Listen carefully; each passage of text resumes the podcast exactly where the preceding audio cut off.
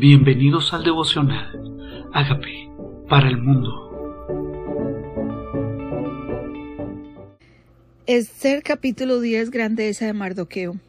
El rey Asuero impuso tributos sobre la tierra y hasta la costa del mar y todos los hechos de su poder y autoridad y el relato sobre la grandeza de Mardoqueo con que el rey le engrandeció porque está escrito y no está escrito en el libro de las crónicas de los reyes de Media y de Persia, porque Mardoqueo el judío fue el segundo después del rey Asuero, y grande entre los judíos, y estimado por la multitud de sus hermanos, porque procuró el bienestar de su pueblo y habló paz para todo su linaje. Bueno, esta honra no vino porque sí, esta honra vino como resultado de un hombre que fue diligente, que se humilló delante del Señor, impuso tributo sobre la tierra y hasta la costa del mar y todos los hechos y su poder y autoridad. Este rey puso tributo, pero este rey no simplemente puso tributo, sino que se ensanchó su grandeza, hubo bendición en su pueblo. Eh, también engrandeció a Mardoqueo. ¿Por qué a Mardoqueo? porque Mardoqueo no simplemente era el tío de la esposa, Mardoqueo era un hombre que había procurado el bienestar de él. Había salvado al rey cuando había un complot en su contra. Estaba a la entrada del palacio para saber qué ocurría con su reino.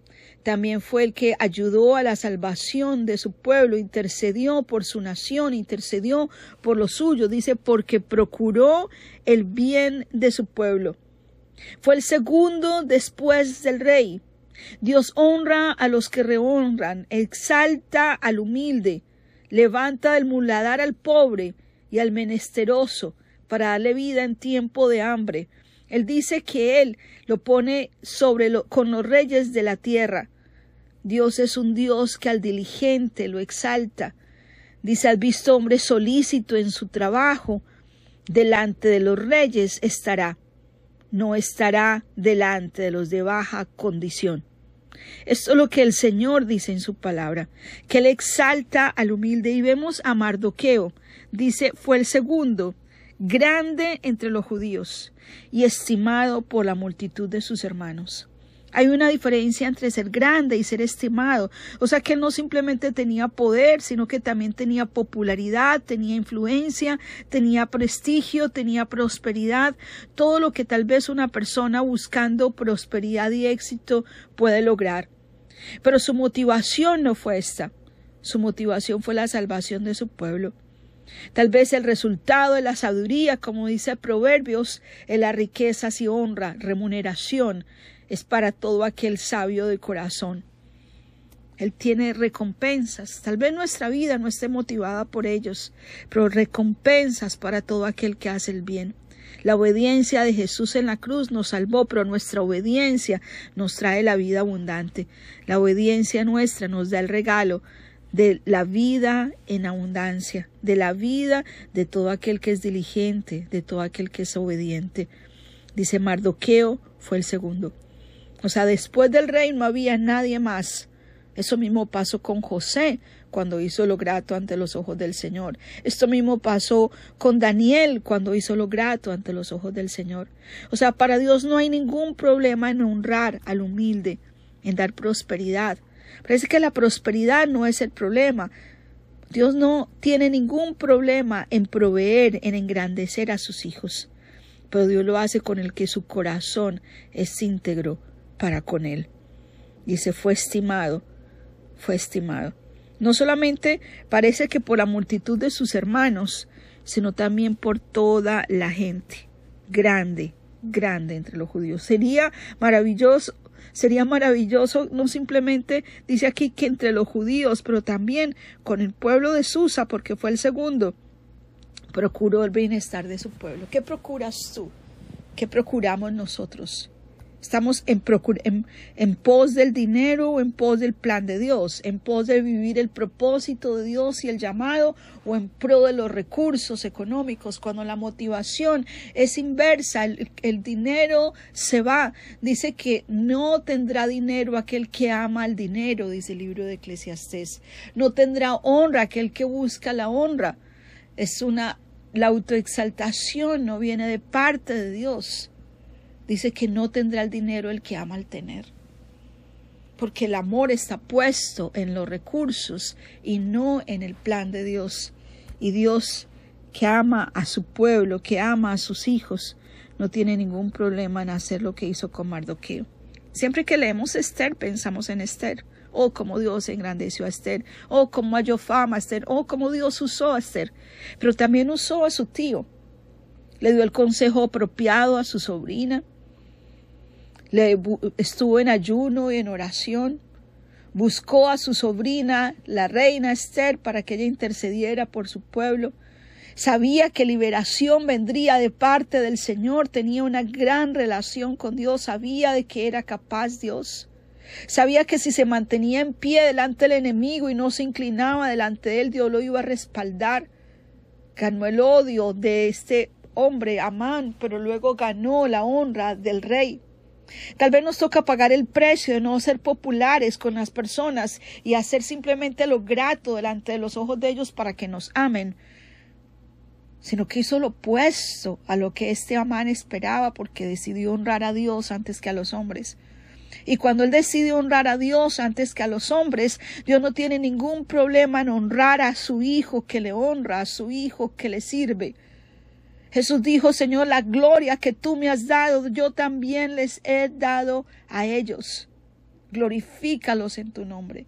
Dios no tiene ningún problema en darle gloria a aquel que no la está buscando, pero que está buscando la gloria de Dios la gloria de Dios. ¿Cómo estamos respecto de esto? ¿Cómo están nuestras motivaciones? ¿Por qué hacemos las cosas? Tenemos que buscar en lo profundo de nuestro corazón el por qué lo hacemos. ¿Qué hay en lo profundo de nuestro corazón que está haciendo que nuestras motivaciones sean erradas? Tal vez nuestra relación con Dios es en busca del milagro y no en busca del Señor. Y aquí por los frutos se conoce a la gente. Y por los frutos se conoce a Mardoqueo. Grande en su pueblo, grande en la nación. A la derecha, después del rey no había nadie más, porque procuró el bienestar de su pueblo, el bienestar, y habló paz para todo su linaje. Procura el bienestar, pero habla paz ¿Qué hablamos nosotros? ¿Qué hablamos nosotros cuando hablamos? ¿Hablamos paz o hablamos contienda? ¿Hablamos juicio o hablamos crítica? ¿Bendecimos o maldecimos? Él dice, habló paz a todo su linaje. Habló paz. Y que el Señor, si nuestra lengua nos, no es recta para con Dios, Tal vez necesitamos tener nuestro corazón recto para con Él, porque la abundancia de nuestro corazón habla la boca. Y necesitamos que nuestra boca sea una boca que construya y que edifique. Íntegro, diligente, espiritual, haciendo lo correcto delante del Señor, declarando palabra de paz. Y Dios lo honró. Gracias por este testimonio de vida, Señor, de Mardoqueo. Se convirtió en un agente de cambio. Se convirtió en una persona que gobierna. Se convirtió en el asesor presidencial del momento. ¿A dónde te quiere llevar el Señor a ti? ¿Qué puesto de honra te quiere dar? ¿Qué puertas te quiere abrir? Necesitamos revisar nuestro corazón para que nosotros en el momento de la historia en la que nos encontremos seamos sensibles a la voz de Dios y hagamos su voluntad. Dile, Señor, perdóname si no he pensado en paz para mi pueblo. Perdóname si simplemente he pensado en mis propios intereses. Perdóname si mis motivaciones son solo personales o mi búsqueda hacia ti solamente es por los milagros. Señor, que mi integridad se note en los momentos de popularidad, en los momentos que se puede y en los momentos que no se puede. En los momentos donde mi vida podría correr peligro, que yo siga siendo íntegro. En los momentos donde tal vez no sea popular no arrodillarse, Señor, que yo siga siendo íntegro y que tú me halles sobre todo delante de ti. íntegro. Porque Dios lo que se hace en el privado lo recompensa en público. Te presentamos nuestro corazón, Señor. Confesamos que somos pecadores. Dile, soy pecador, soy pecador. Te doy gracias porque en la cruz moriste por mis pecados. Yo te invito a que entres a mi vida como Señor, como Salvador. Llegas de mí esa persona que entiende tu voluntad como tú quieres que yo sea. Gracias, Señor, en el nombre poderoso de Jesús. Amén. Sí.